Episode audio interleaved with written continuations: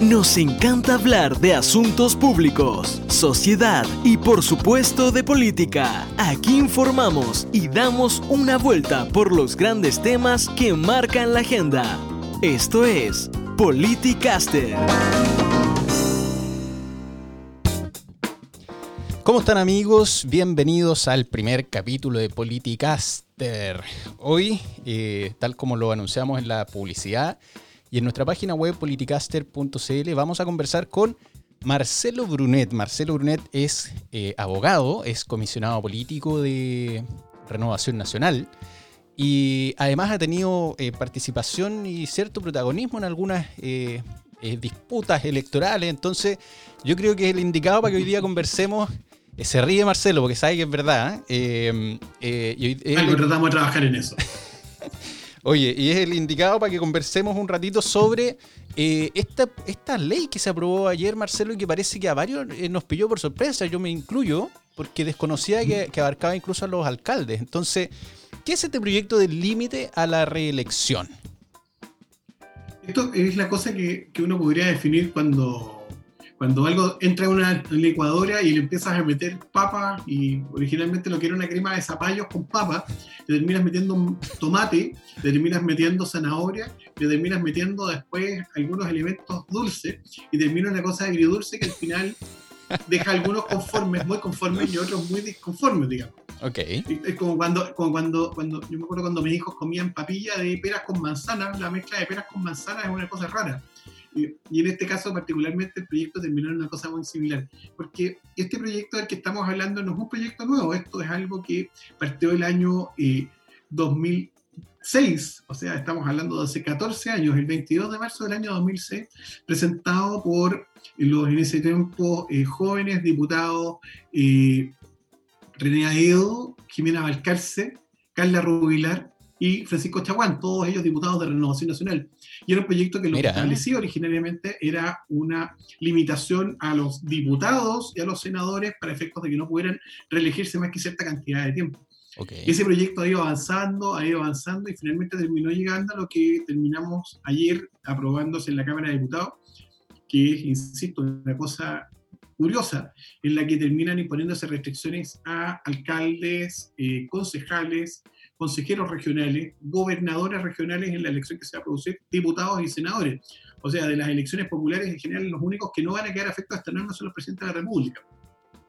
¿Y debería? No, porque en definitiva o sea, entendiendo que no existe reelección inmediata en Chile, en el fondo. Claro, en Chile no existe reelección inmediata, por lo tanto no aplica. En Estados Unidos, por ejemplo, el sistema es de naturaleza distinta. El presidente puede reelegirse hasta una sola vez y después no puede desempeñar cargo público alguno. Eh, hay algunos eh, constitucionalistas que plantean que a lo mejor esa sería una fórmula interesante en Chile considerando que en la práctica el presidente termina siendo un incumbente más cuando trata de producir la reelección de forma tal de que sus propios candidatos sean posteriormente electos mm. presidente de la República. Mm. Pero bueno, es un tema a discutir, digamos, nosotros en los últimos años hemos tenido una alternancia, una alternancia curiosa. Eh, presidente Piñera, presidenta Bachelet, presidente, presidenta Bachelet, presidente Piñera, presidenta Bachelet, presidente Piñera. Entonces, a lo mejor es un tema que podríamos entrar a discutir en algún minuto y me parece sensato, a lo mejor para ser parte del producto de la, Mm. de, la, discusión eventual que pueda existir en una próxima constitución, si es que efectivamente termina ganándose el plebiscito, o eventualmente alguna reforma constitucional. Yo creo que es un tema que hay que meterle dientes. ¿Y qué te parece eso a ti? El tema del, del, del, de Bachelet Piñera, Bachelet Piñera, de, ¿qué Me parece, que es interesante la alternativa de tratar de ponerle límite a la reelección inmediata, eh, a la reelección próxima del tiempo del presidente. Yo creo de que los presidentes de la República en general cumplen un rol político muy importante como moderadores de la discusión. Por mm. ejemplo, Ricardo Lagos y en su mm. minuto Patricio Elwin lo fueron. Eh, cuando el presidente de la República está muy en la arena contingente, produce un cierto grado de ruido. Mm. Pero esto es un tema que también es muy variable. En Estados Unidos, por ejemplo, hoy día, eh, Obama está directamente comprometido, eh, lo tienes ahí atrás en el fondo, digamos. Obama está directamente comprometido oh. con, la, con la elección de Joe Biden. Entonces, y, y, muy metido y haciéndole críticas frontales y muy directas al presidente. Entonces, eh, todo esto, digamos, está en una cierta lógica de que la sociedad ha ido cambiando y que, y que, probablemente las cosas como nosotros las conocíamos han ido modificándose. Me parece que en todo caso, para el caso chileno, podría ser, podría ser un buen incentivo para la, emergencia de liderazgos más jóvenes, mm. que no sigamos, digamos, en esta sillita, en esta sillita en la que eventualmente, digamos, el, el sucesor de uno pueda ser inmediatamente el antecesor del otro. Mm. Cierto. Ahora está ese, eterno dilema del, jarrón chino, ¿no? ¿Dónde ponemos al expresidente? Eh, hoy día se han radicado más en, como en, eh, hacer clases y, como tú dices, influir en el, debate o tratar de dar lineamientos con la experiencia que le da el haber sido presidente de la República. Eh, ahora, respecto a los parlamentarios, a mí, a mí me, preocupa un poco porque hay dudas y, dudas que la gente te, plasmó a ti y a nosotros antes de grabar este, este podcast. Eh, respecto a, si, un parlamentario, eh, ¿cuáles son los límites en cuanto al tiempo? Por ejemplo, un senador, ¿cuántas veces se puede reelegir? Un senador, de acuerdo con la legislación aprobada ayer, puede reelegirse hasta un periodo siguiente. O sea, me eligen al senador Pereira el año 2020, el año 2028 enfrenta su primera reelección hasta el 2036, o sea, puede estar 16 años en su cargo. Que no es poco. ¿Dónde? ¿Eh? No es poco, son 16 años. el ejercicio profesional de varios. Por lo pronto yo llevo casi 21 años de, abogado, digamos, y ha sido harto tiempo. Básicamente toda mi carrera profesional, en el fondo, mm. estaría, digamos, condensado lo que podría ser una persona que podría reelegirse al Senado. Mm. Avancemos un paso más adelante.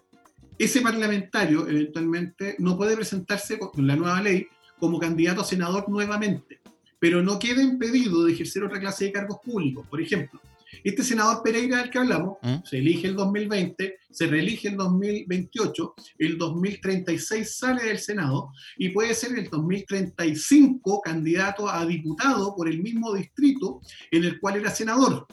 Y hay regiones en las cuales la circunscripción y, la, y el distrito es el mismo. Por ejemplo, pensemos en la región de Coquimbo la región de, o la región de Coyhaique. El distrito Coyhaique es exactamente el mismo que la región de Coyhaique. El distrito de Coquimbo es el mismo región de Coquimbo.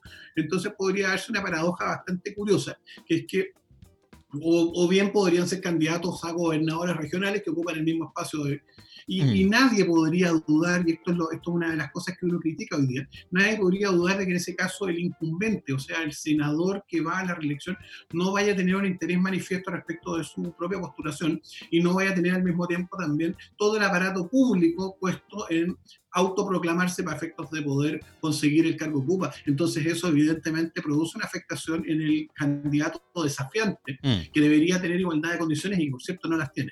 ¿Y, y podría volver el senador Pereira, entre paréntesis, ah, existió un senador Pereira del Partido Conservador, se llamaba Luis Pereira. don Eleazar Pereira. Luis Eleazar, ¿no? No, no, Luis Pereira nomás, Luis Eleazar. Luis Pereira. Sí, oye, entonces este senador ficticio, señor senador Pereira de ese año 2028 que tú planteas, eh, podría... 2036. 2036. ¿Podría pasar a diputado, estar un periodo y luego volver a senador? Así es, podría eventualmente ser candidato a diputado, por ejemplo, por cuatro años por el distrito en el cual es candidato a senador. Y si quisiera cambiarse en las silletas musicales, porque acuérdate que hay alternancia en esto y, tiene que ser candidato cada ocho años en la misma circunscripción, podría aguantarse ocho años de diputado, siendo reelecto como diputado, y después postularse de senador nuevamente. O en su defecto, podría, por ejemplo, estar cuatro años de diputado ¿Mm? y, y cambiarse de región y ser candidato a senador en otra región. Es más, podría terminar sus 16 años de senador y cambiarse de región a la región donde eventualmente pudiera ser candidato a diputado. Total, la exposición ya la tuvo y la tiene. Mm. Un político en ejercicio tiene una ventaja comparativa que el resto de los... El Morton Blackburn del Leadership Institute tiene una frase que yo suelo usar con cierta frecuencia en estos casos. A ver. Estar en el ejercicio de un cargo significa estar en campaña durante cuatro años. Entonces, si a mí me eliges senador o a mí el pueblo me elige senador, yo no voy a estar solamente cumpliendo con mi función parlamentaria, sino que al mismo tiempo voy a estar probablemente trabajando para mi reelección. Gobernar y hacer política.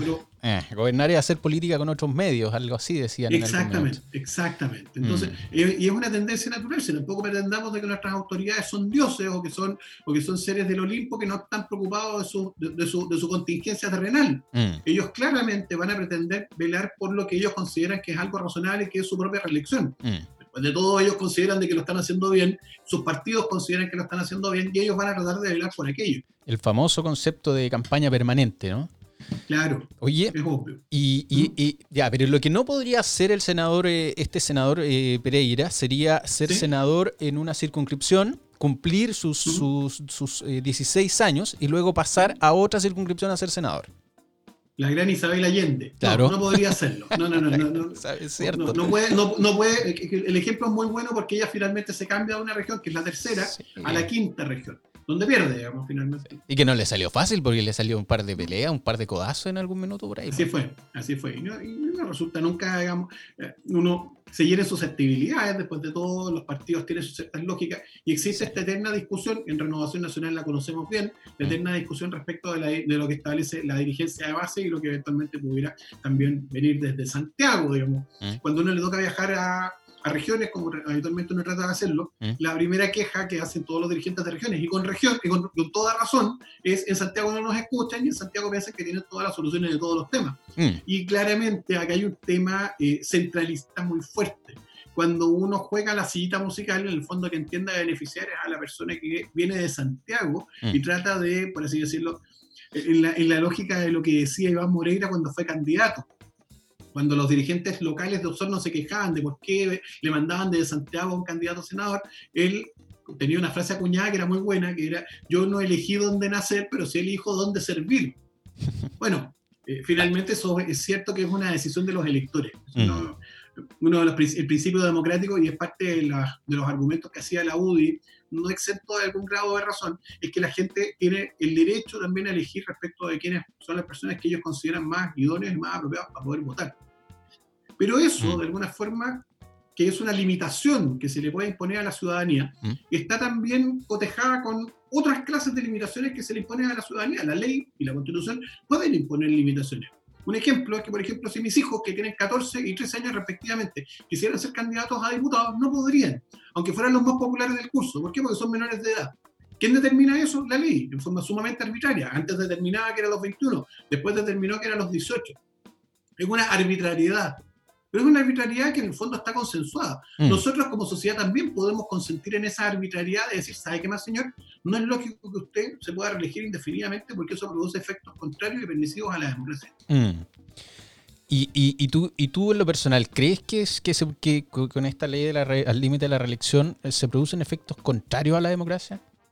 Yo creo que esto, yo creo que esta era una aspiración muy deseada por muchos que yo comparto. Creo que no es sensato en una democracia moderna que se genere el clientelismo que genera el hecho de tener una especie como de dominio sobre el cargo. Mm.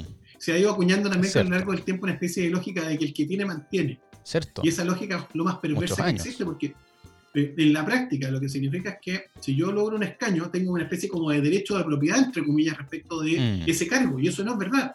No solamente porque los electores finalmente son los que deben decidir, pero mm. ciertamente a mí me resulta mucho más fácil, teniendo el cargo, poder estar en campaña que un candidato desafiante poder entrar a, a, disputarme ese, escaño. Mm. Evidentemente eso significa, digamos, una especie de tapón a las expectativas de que muchas personas puedan entrar y renovar o refrescar la política. Mm. Evidentemente eso es un freno. De hecho, en doctrina se dice que el único contrapeso que puede existir contra un buen candidato incumbente es meterle muchos recursos a la campaña del candidato desafiante recursos de toda naturaleza, la simpatía, la habilidad, el hecho que sea conocido, que sea una figura pública, o en su efecto meterle dinero. Mm. Y en Chile tenemos limitadas las campañas y enhorabuena que así sea, me parece muy bien que así mm. sea, que, que, finalmente no sea el poder del dinero el que influya en definitiva de quiénes son los electos. Mm. Pero para el otro lado, ¿cómo podemos hacerlo para poder desafiar a un candidato que está de incumbente hace tanto tiempo y que finalmente resulta difícil de derrotar? Un mm. ejemplo, mm. supongamos que una persona quisiera disputarle el escaño a Juan Pablo Letelier, que fue diputado, ha sido senador en varias oportunidades, que es el nombre conocido. Es difícil disputarle una campaña y tú que eres experto en temas de marketing político, mm. eh, sabes perfectamente lo difícil que es tratar de posicionar una marca contra una marca que ya está posicionada. Es muy, muy difícil. Corres con años de, desventaja o con millones de pesos de desventaja. Eh, Exactamente. Eh, o ambas. O ambas. O ambas, claro. El tema es que el, tiempo no lo, no lo, puedes capitalizar ni juntar tiempo, pero sí puedes juntar plata y eventualmente hacer una campaña eh, millonaria y eventualmente recuperar terreno con eso. Em, Exactamente. Eh, Pero eso en el, sentido de que hoy día está limitado los gastos electorales, y muy bien que así sea, eh, resulta más difícil poder pensar en alternativa de que puedas desbancar a otro candidato metiéndole más plata. Es cierto. Como ocurre, por ejemplo, en Estados Unidos, que en mm. Estados Unidos existen ciertos márgenes de libertad y puedes hacer campaña por televisión, etcétera. En este caso en Chile, incluso eso es restringido por la propia, digamos, Consejo Nacional de Televisión y otras, y otras instancias que hacen que tú no puedas hacer campaña en forma abierta por televisión abierta. Claro, afortunadamente en el mundo de las redes todavía se puede, se puede hacer, los candidatos se pueden eh, mostrar sus propuestas, eh, etcétera.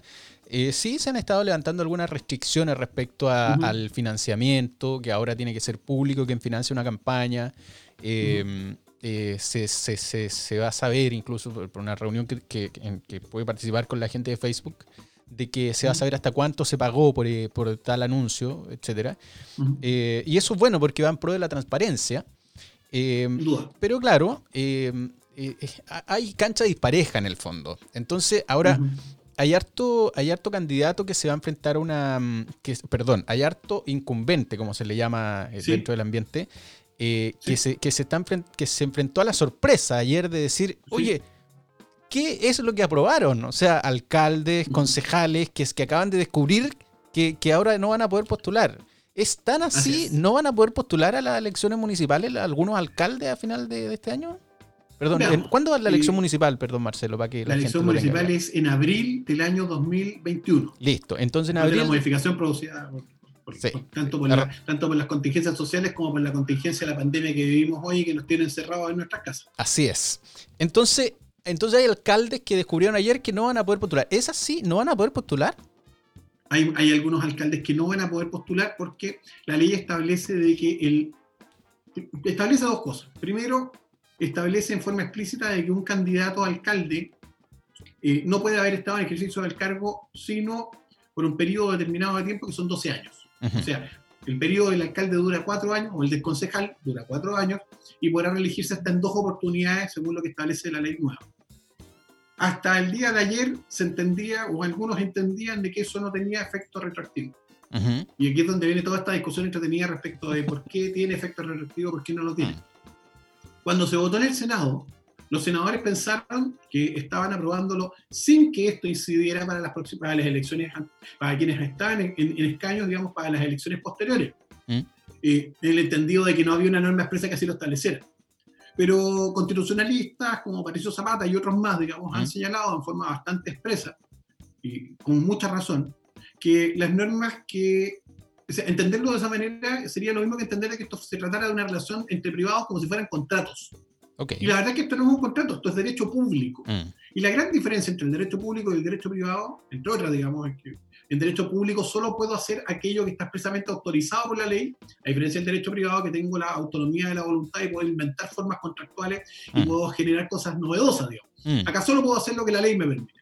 Y la ley establece de que salvo que la misma ley establezca una restricción respecto, o una, o una especie de carta de garantía de que esto eh, en lo sucesivo no va a operar, digamos, en mm. determinadas condiciones, se entiende de que esto rige, como decimos los constitucionalistas, inactum. O sea, desde el momento mismo que se rige, que, se dicta la norma y está aprobada, la norma empieza a surtir sus efectos de forma plena, incluso respecto a aquellas personas que se encuentran actualmente en el ejercicio.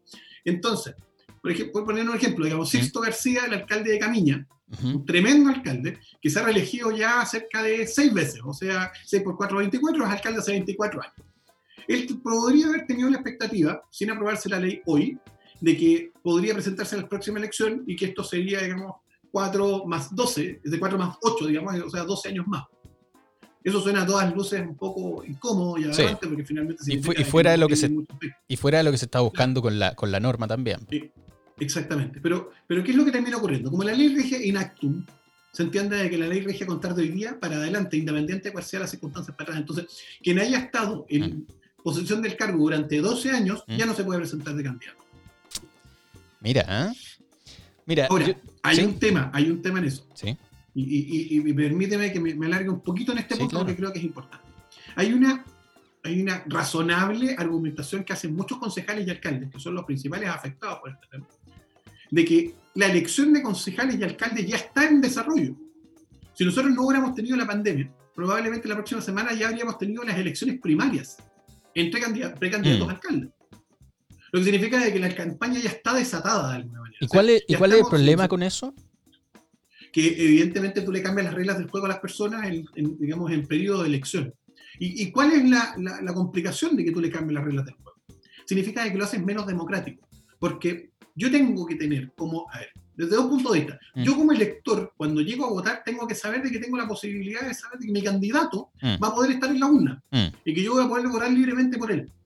Para el otro lado, también tengo el derecho, yo si quiero ser candidato, a poder saber cuáles son las reglas del juego desde antes de que se inicie el proceso y no que me cambien las reglas del juego en la mitad del proceso. Entonces, aquí hay una legítima eh, aspiración que plantean, digamos, un legítimo punto que plantean los concejales y alcaldes en ejercicio, que es que esto no debería regir para la próxima elección, mm. inmediatamente siguiente. Distinto es lo que pasa con los diputados y senadores, que da lo mismo eso, porque finalmente ellos van a entrar a regirse con normas nuevas, por así decirlo. Mm. Pero el candidato alcalde o candidato concejal que quiere ir a la reelección y que hoy día está de incumbente, que hoy día está desarrollando sus funciones como tal, mm. evidentemente se ve un poco afectado y, hace que finalmente sus electores también se vean afectados por una discriminación injusta, que es que no existe, digamos, una igualdad de trato entre personas que se encuentran en el mismo trazo de diferenciación en mm. castellano. Los candidatos a alcaldes y concejales no saben cuáles son las reglas del juego que enfrentan, versus los candidatos a diputados y senadores que sí van a saber qué, reglas del juego enfrentan. Lo entiendo. Oye, eh, tengo una pregunta para ti, pero creo que me la, te la voy a decir, pero me la responde después de la pausa. Eh, ¿Se puede todo esto, en el caso de los alcaldes y los concejales, o quizás de los parlamentarios, no lo sé, eh, corregir o enmendar con una, con una ley nueva? Respóndemelo después de esta pequeña pausa.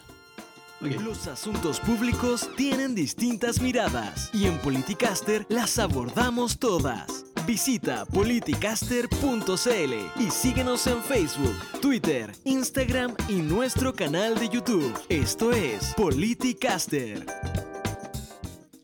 ¿Se puede o no se puede, Marcelo?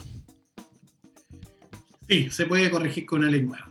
Así ¿ah? eventualmente lo, que, lo que algunos plantean y que parece sensato en ciertos aspectos ¿Mm? Es que se podría, por medio de una ley interpretativa, establecer de que hay un periodo de vacancia de la ley que eh, corre para determinado tipo de elecciones. Ahora, no a ser cosa que esto termine en una extensión gigantesca y que finalmente termine pensándose en borrar con el codo lo que se escribió con la mano y que esto finalmente tenga una duración indefinida o que, o que beneficie a aquellos que precisamente se pretende limitar. Eh, pero sí me parece, a mí, digamos, a, título personal, sí, ¿Mm? Me parece sensato que respecto a aquellos concejales y aquellos alcaldes de los que hablábamos originalmente, ¿Mm? que hoy día son eh, incumbentes en la elección, que le están cambiando las reglas del juego, hoy ellos tengan el derecho por lo menos a permanecer en el proceso que tenían antes. ¿Y, la, y, esa eventual ley nueva paraliza los plazos, por ejemplo? Depende de la ley. Okay. Ahora, tenemos una situación que es difícil de controlar hoy día. ¿Mm? Hoy día eh, estamos regidos, digamos, en la práctica ¿Mm? por estado de catástrofe. Y el estado de catástrofe significa la suspensión de derechos ciudadanos como el ejercicio de la libertad de circulación. Por lo tanto, eh, yo hoy día, si por ejemplo la elección fuera mañana y tenemos estado de catástrofe, yo sigo en cuarentena y no puedo salir de mi casa, no mm. puedo ir a votar, salvo que tenga una autorización expresa, digamos, mm. o, que la, o, que, se me autorice para ese efecto. Mm. Cosa que además sería particularmente perniciosa dada la circunstancia en la que nos encontramos hoy día como país y lo que, lo que más tenemos que hacer es quedarnos en la casa. Entonces, como no tenemos claro tampoco qué es lo que va a pasar con, la, con, esta pandemia, no sabemos qué es lo que pasa con el COVID-19, tampoco tenemos claridad respecto de cuáles son los plazos electorales que tenemos. Piensa tú que nosotros debemos tener el plebiscito de la Constitución en octubre. Mm. No tenemos exactamente certeza respecto de si se va a poder realizar o no, mm. porque no tenemos certeza respecto a las condiciones. Hay elecciones que se han efectuado en otros países, en Bolivia, por ejemplo, aplazaron el proceso electoral. Eh, no sabemos qué es lo que va a pasar, por ejemplo, con, las elecciones en Estados Unidos. No sabemos, como, como estamos en una incertidumbre mundial, mm. no tenemos cómo saber exactamente cuáles cuáles son los plazos que se van a fijar. Si el presidente de la República, como debiera evaluarlo durante el curso de estos días, mm. decide prolongar, prolongar, el proceso de estado de catástrofe por 90 días más, mm. vamos a tener un colapso con las elecciones y ahí no vamos a tener claridad respecto de lo que tú me estás preguntando. Mm. Mira. Bueno, oye, eh, ¿algo, ¿alguna cosa que te falte agregar respecto al tema de la ley de aprobada ayer y que nos sorprendió tanto? ¿Hay alguna reflexión tuya? Porque Porque, porque, porque yo, yo me quedé con la sensación de que incluso algunos parlamentarios quedaron medio sorprendidos. Sí, yo creo que... ¿Saben, ¿Sabían lo que votaron al menos? Yo creo que más que eso, o más que si sabían o no sabían, yo creo que fueron sorprendidos por no entender la interpretación. Yo creo que ellos entendían y sus asesores les habían explicado que la interpretación era contraria a como se les había dicho originalmente. Mm. Y eso significa, no es que, no, no es que como peyorativamente más de alguno dijo, digamos, no se hubieran leído la ley. Yo creo que sí se las leyeron y la estudiaron bien. Lo que pasa es que probablemente no necesariamente tienen que ser expertos en derecho constitucional y no tienen por qué necesariamente saber mm. que, el efecto que podía producir la, la norma, digamos, iba a hacer este, digamos. Mm. Y yo, yo lo que veo, antes de entrar a este podcast, se me ocurrió preguntar en Facebook y varias, ¿Mm? varias personas me hicieron preguntas, digamos. A ver. Yo lo que, lo que visualizo es que hay varias dudas respecto de este cuento de la sillita musical, ¿Mm? eh, en el sentido de que un mismo candidato puede cambiar de una silla o un escaño a otro o, o de un lugar a otro lugar. Eh, pongo un ejemplo. Eh, eh hablábamos del alcalde de, de, Camiña, Sexto García, que ha sido 24 años alcalde. Mm. ¿Podría Sexto García presentarse de candidato a concejal? La respuesta es sí, podría ser concejal por Camiña. ¿Qué significa eso? Podría ser eventualmente, digamos, o sea, el, el, digamos, lo que hemos aprendido es que figuras de ese tipo de notoriedad pública son capaces de arrastrar lista. Entonces, se presenta él como concejal, probablemente va a terminar sacando tres concejales más. Lo que mm. significa que el consejo municipal va a querer menos de él. Y si él se dedica a hacer campaña, probablemente va a terminar beneficiando en su campaña a quien sea su sucesor. O sea, si por ejemplo Sixto García decide ungir a su hijo, Sixto García, que también se llama Sixto, eh, como candidato a alcalde, y él hace campaña, probablemente, digamos, esto, como los gringos le llaman the name you know, mm. eh, probablemente, digamos, eso arrastre en definitiva mucha votación. Eh, otro aspecto importante mm. es también, digamos, poder determinar qué es lo que pasa, por ejemplo, con con las limitaciones, acá, había una pregunta que era bien interesante. Eh, ¿Un senador puede presentarse como diputado y viceversa? Eh, me lo preguntó nuestro amigo Cristian Guarac. Eh, la respuesta sí, es efectivo. Un diputado puede pasar al Senado y un senador puede pasar a la Cámara. Y ambos podrían pasar a gobernadores y podrían pasar a ser alcaldes y podrían pasar a ser candidatos a concejales. Francisco Chaguán, mismo autor de esta norma, digamos, mismo autor del proyecto de ley, estaba tratando de presentar una indicación que parece que no fue acogida, en el sentido de que se estableciese un límite máximo de 16 años dentro del mismo, dentro del mismo cuerpo o dentro de la misma institución. Por ejemplo, yo no podría ser candidato a alcalde y candidato a concejal durante un periodo de más de 16 años en la misma municipalidad, que me parece una cosa sensata.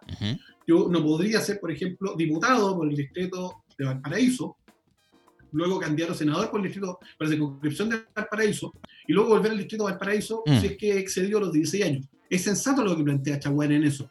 Lo insensato es pensar en esto de la lógica de, la, eterna sillita musical en la que yo mm. me voy cambiando de puesto, mm. que finalmente es todo lo contrario a lo que se pretendió, como, como lo señalaba expresamente el mensaje. De hecho, revisando, digamos, el boletín 4115, que es el proyecto, lo que se trataba precisamente, digamos, era evitar la profesionalidad, la, la, profesionalidad de la actividad política, en el sentido de que se entendiera de que la política era una política, la política una actividad de naturaleza transitoria y que nosotros no deberíamos vivir de ella.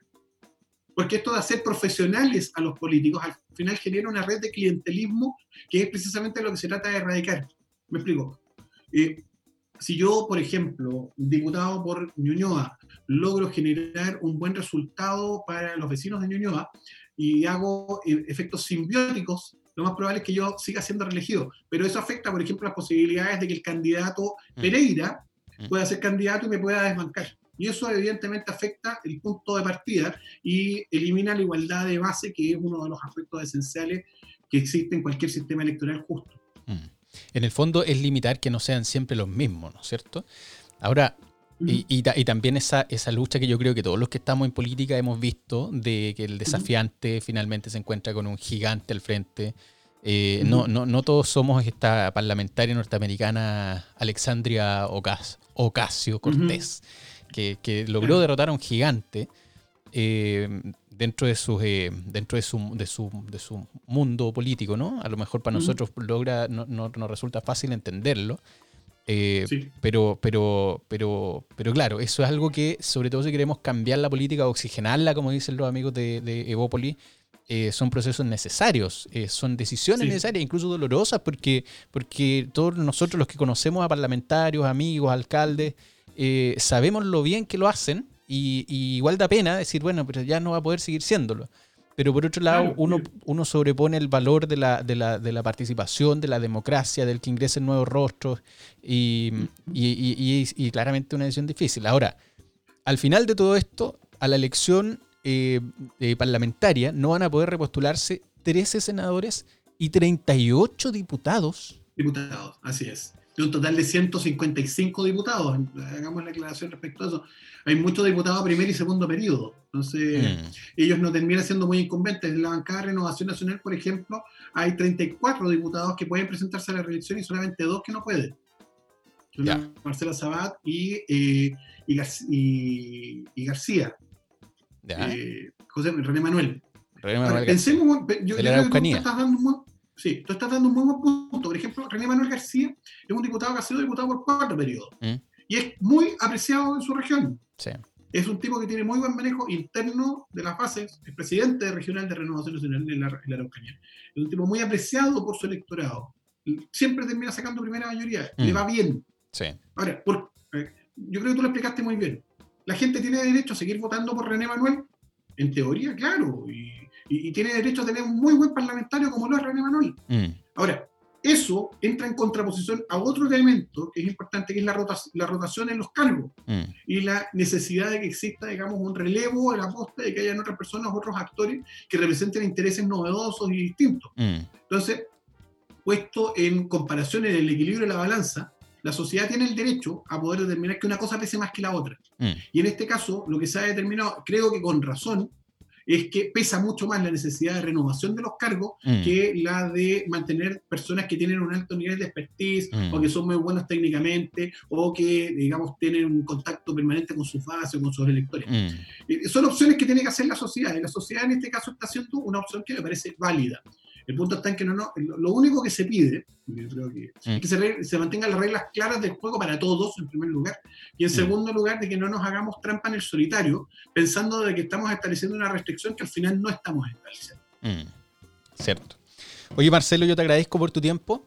Espero podamos tenerte más seguido en estos podcasts. Este es el primer capítulo, así que, así que vamos a, agradecer a todos los amigos que, escuchan, que lo ven en el caso de YouTube, eh, que lo comparten. Y, yo creo que hay harto más que conversar, pues tenemos harto tema. Encantado, tenemos harto más que conversar, podemos hablar de música, podemos hablar de varias cosas. ¿Qué hacen esas guitarras ahí para los amigos que lo están viendo a través de YouTube? ¿Qué hacen esas? Hay, hay unas guitarras detrás de Marcelo Unet. ¿Tú tocas guitarra, Marcelo? Tú dices, estas guitarras que están acá atrás. Sí. Tengo, tengo una probablemente es, mi lado, uno de mis lados B que más me gusta cultivar. Yo soy guitarrista hace cerca de 35 años. Ah, sí, ¿eh? ¿Y cuál, es tu referente? Jimi Hendrix, eh, eh Silvio. Hendrix, Hendrix, es una cosa, Hendrix es una cosa difícil de imitar. Para lo poco que alcanzó a vivir, Hendrix es un tipo de, una, de, un nivel de, no solo de virtuosismo, sino que de, de transmisión emocional de lo que. Mira, no todos los guitarristas necesariamente tienen que ser rápidos de digital como, como Eddie Van Halen, eh, o, otros, digamos, los, guitarristas que uno admiraba en los años 80. Probablemente lo más relevante no dice relación con cuán rápidos son, mm. sino que en cuánto te transmiten. Por ejemplo, Eric Clapton Slowhand, que le decían, digamos, la mano lenta, un tipo que no tocaba rápido, no, no tocaba, no, no, no, no es, no sé, por, guitarrista de Europe, Kim Marcielo, que era un, que era un mm. tipo virtuosísimo, muy rápido, mm. pero te transmiten emociones, te emocionan. Entonces, a mí gallos como Clapton, incluso eh, gallos de esa naturaleza me, transmiten mucho más. Y bueno, eh, a nivel latinoamericano tengo, un, tengo una especie de debilidad y de hecho logré encontrarme la misma guitarra que tenía Cerati en los años 80. La, Mira. La Jackson del Festival de Viña. Ese es como el estilo que te gusta. Misma, digamos, el mismo modelo. Tú ¿Ah? serías como una especie de Cerati en tu, en tu, en tu, en tu, en tu, en tu percepción personal. Me va a poner colorado respecto a esto, sí, me gusta.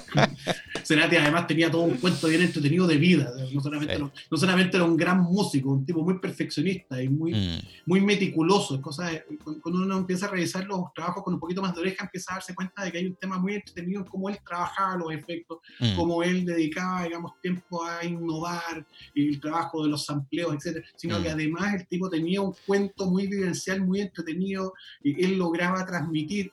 probablemente la gran gracia, no estoy descubriendo la pólvora con esto, la mm. gran gracia de un artista es lograr transmitir.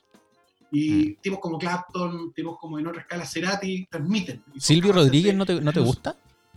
Silvio creo que es un tipo tremendamente virtuoso, es muy rápido, es muy hábil, es, el guitarrista que todos quisimos tocar cuando tocábamos en Fogata. La verdad es que por una cuestión personal me aburrió, digamos, pero, pero mm. no puede, uno no puede desconocer que el tipo musicalmente es fuera de serie. Mm, mira. Ya pues Marcelo, te agradezco muchísimo. Nos va a quedar pendiente una, una, una sesión de guitarreo. eh... Yo encantado, feliz. ya, Oye, y gracias a todos los que nos escucharon y eso, pues Marcelo, gracias por ayudarnos a entender un poco más respecto a esta ley rara que se aprobó eh, y que probablemente eh, tiene, va a tener eh, una repercusión, un alcance, no solo para nosotros los que estamos en política, sino que para la gente también, que ya no va a poder votar por su alcalde, por ejemplo, el tronco Torrealba. Entonces, bueno. Pero capaz que terminen tocando, capaz, capaz que terminen votando por el tronco como candidato a concejal. Como candidato a concejal, es cierto. O como, candidato a gobernador, vaya a saber gobernador, es cierto. Se puso entretenido esto, Marcelo. Oye, nos vemos y gracias por estar con nosotros. A sus órdenes y feliz que me hayan invitado. Muchas gracias. Los asuntos públicos tienen distintas miradas y en Politicaster las abordamos todas. Visita politicaster.cl y síguenos en Facebook, Twitter, Instagram y nuestro canal de YouTube. Esto es Politicaster.